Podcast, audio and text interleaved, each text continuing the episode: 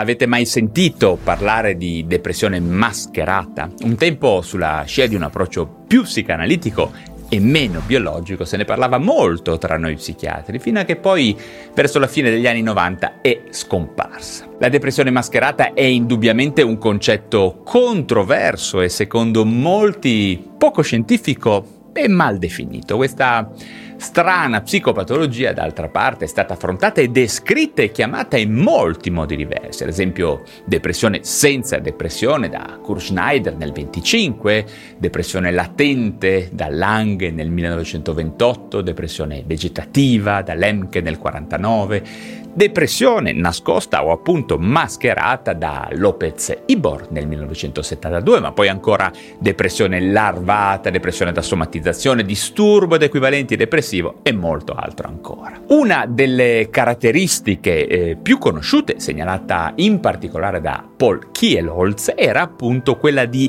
nascondersi dietro molteplici sintomi somatici e di conseguenza questi pazienti si incontravano molto spesso negli studi dei medici di base. La storia ci ci dice poi che la maggior parte degli studiosi di quest'area di disagio mentale, e forse non è un caso, proveniva dai paesi di lingua tedesca e poi da lì il termine ha avuto particolare successo e diffusione negli anni 70 e 80 per essere poi inglobato e diluito nel concetto più generale di disturbo depressivo maggiore o forse più correttamente nella distimia, no? Certamente per chi come me è appassionato di psicopatologia e ha piacere entrare in terre di confine, no? il concetto di depressione mascherata non solo è affascinante e stimolante, ma viene spesso riconosciuto in molte persone e non solo nei pazienti. Infatti la mia saggia nonna Adele diceva spesso che con la tristezza si può sorridere e sono molte le persone che fanno così eh? e in qualche modo credo che questa affermazione, cioè che con la tristezza si possa sorridere, possa essere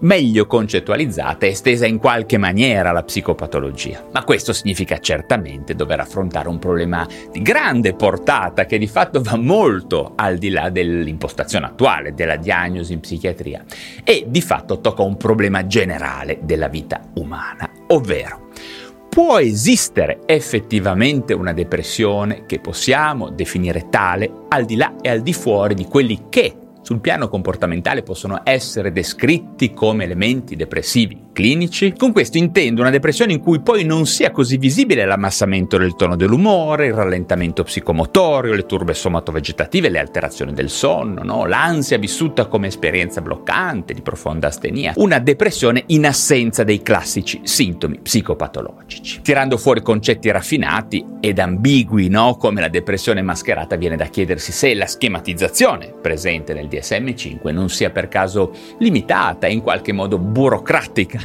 lasciatemi dire con l'esplicito obiettivo di chiudere il problema della depressione all'interno di confini stretti, in qualche modo medicalizzati, che se superati certamente invaderebbero il pericoloso territorio dell'infelicità dentro il quale lo psichiatra biologico potrebbe non avere alcuna competenza. Tant'è che la psichiatria si dovrebbe occupare per suo mandato di malattia e non di benessere, soddisfazione ed felicità.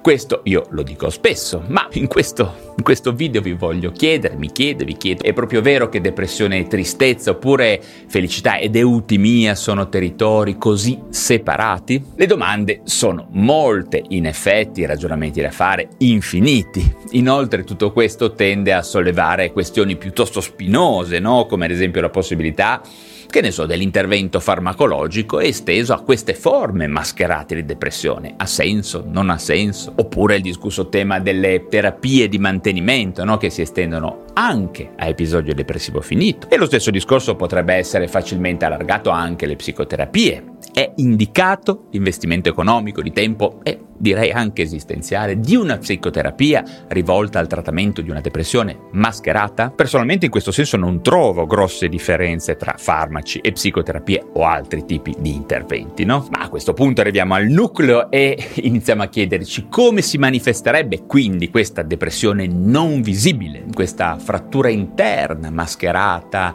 in maniera alle volte volontaria, ma altre volte involontaria. Vediamo frequentemente come alcune persone, forse quasi ognuno di noi a turno a seconda dei periodi, manifesti insoddisfazione cronica, inconcludenza o semplicemente chieda qualche cosa di nuovo, di diverso dalla vita, no? Magari neppure l'assenza di problemi in realtà, ma semplicemente problemi diversi, no? Verso i quali puoi sentirsi autoefficace, che Probabilmente questa è la vera definizione di felicità. Vediamo che in questi casi si entra in quella terra di nessuno, in quello strano territorio tra due confini dove la depressione non è evidente certamente, ma la felicità non è raggiunta, no? È ancora lontana, la si percepisce alle volte molto lontana. Questo concetto è ben rappresentato anche in tutte quelle persone che dopo una lunga psicoterapia o una lunga assunzione di psicofarmaci attendono, addirittura pretenderebbero soluzioni ambizioni di vite ideali e grandiose come quelle di realizzare i propri sogni o le proprie aspirazioni, diventare un grande medico, un musicista che scriverà la storia o un immortale scrittore. Alle volte si dice che in questa terra di nessuno la caratteristica maggiormente presente sia l'accidia, accidia che potremmo definire come scarso amore per i beni spirituali e che si manifesta spesso come indifferenza, scarsa passione o tensione produttiva verso i nostri progetti che magari fino a qualche tempo prima ci muovevano il cuore. Sto parlando di quello scarso investimento affettivo e passionale no? che avvicina gli acidiosi pericolosamente ai depressi. Parole come scontento, insoddisfazione, infelicità possono esprimere questi vissuti di sconforto e di soffocamento, ma ci rendiamo conto che questi vissuti, situati in quella che abbiamo chiamato prima terra di nessuno, non sono appunto sintomi clinici di depressione, ma sarebbero piuttosto manifestazioni di una realtà umana, non patologica decisamente, ma che sicuramente tiene ben lontani dal godimento della realtà e quindi dalla felicità. Bene, potremmo noi curare tutto questo con psicofarmaci o con una psicoterapia? Molto spesso ne dubito, anche perché in caso di risultato positivo cosa dovremmo pensare? Che abbiamo curato dei tratti disfunzionali di umanità? Oppure che abbiamo indotto ad esempio una subeuforia, una sorta di piacevole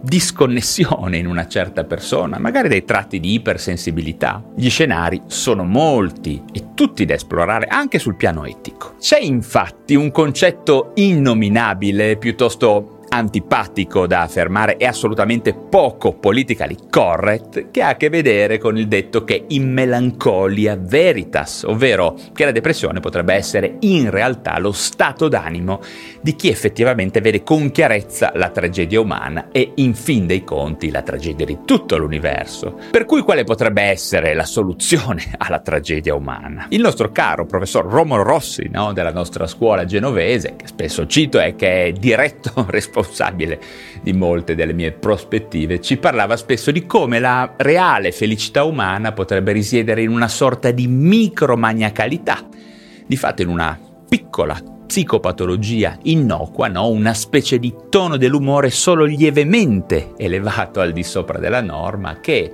per cause fortuite o magari aiutato da sostanze esogene non naturali o di sintesi, poco importa, ci permetterebbe di restare inchiodati lì, in questa fase di lieve, microscopica euforia, senza trabordare mai certamente nella vera euforia, nella mania, no? Patologica, ma neppure sdrucciolare giù verso gli abissi depressivi o anche verso i semplici disagi, la consapevolezza dei fastidi della vita quotidiana. È forse questa la soluzione alla depressione mascherata? Per finire, possiamo certamente dire che la categoria della depressione mascherata è, è oggi prevalentemente considerabile come essere superata, ma, ma Certamente c'è un ma, forse molti ma. Probabilmente l'oscurità del concetto di depressione mascherata l'hanno poi vista finire in altre categorie diagnostiche più normali, no? come dicevamo all'inizio, come il disturbo di somatizzazione, il somatoforme, la vecchia conversione, o nei grandi calderoni della psicosomatica, della vecchia neurastenia, o appunto banalmente nell'ipocondria. Forse la distimia, probabilmente è la distimia che ne riassume anche le sue caratteristiche, diciamo, più sotto soglia e da specifiche, no? Ma è chiaro, per cercare di arrivare ad una conclusione, che dal punto di vista prettamente clinico, se la depressione c'è, bisognerebbe in qualche modo smascherarla. E l'unico modo che noi psichiatri abbiamo è tramite la nostra capacità di andare oltre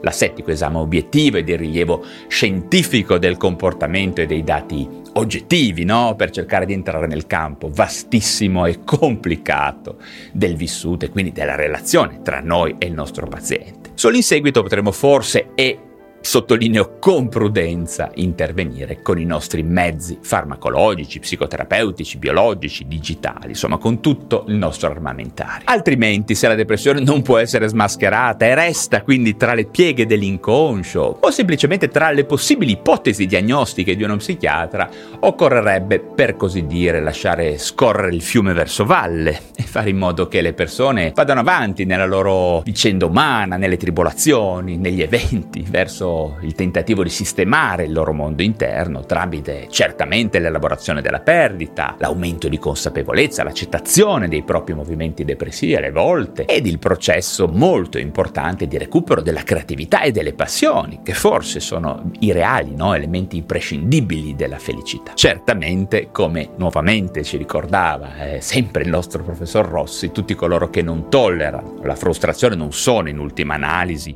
considerabili sani di mente, mente, perché la frustrazione è in ogni piega della nostra vita, dalla mattina sino alla sera, così come d'altra parte non è sano di mente neppure chi non sa piangere o esprimere adeguatamente il proprio vissuto nella relazione con gli altri. Ma questi sono problemi che stanno indubbiamente al di fuori della psicofarmacologia e forse anche di molte psicoterapie moderne, focalizzate peraltro giustamente su obiettivi precisi e condivisibili che necessariamente lasciano però a margine il complesso e forse irrisolvibile problema della felicità di noi esseri umani.